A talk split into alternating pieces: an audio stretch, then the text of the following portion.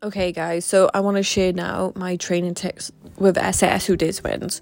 So, a lot of it is running based. So, I've done two months of volume building training with running. So, I started out with two 5Ks per week, and then the 5K on the Sunday, I add half a mile each week, and every four weeks, I have a deload week. Okay, and now after two months of volume build training, I'm going to add speed training in, and my speed training will be an interval sprint session. The reason for this, after two months of that, I will be doing two months of mock test training for the SAS who who Dares wins casting day.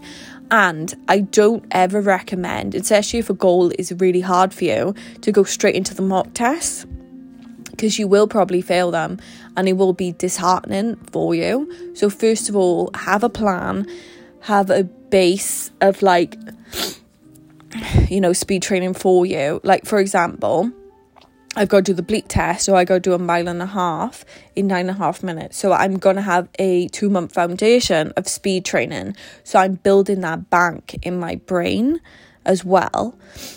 And then I know when I get to the mock test, then I've got two months of mock test, which could be overkill. So I'm gonna have a look at that, and then I will. But I know I'll be ready. So when I do go to that casting day, I'm gonna be fucking ready, guys.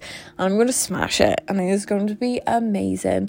And my two months of mock test will be an alternate between the bleep test and the 1.5 mile race.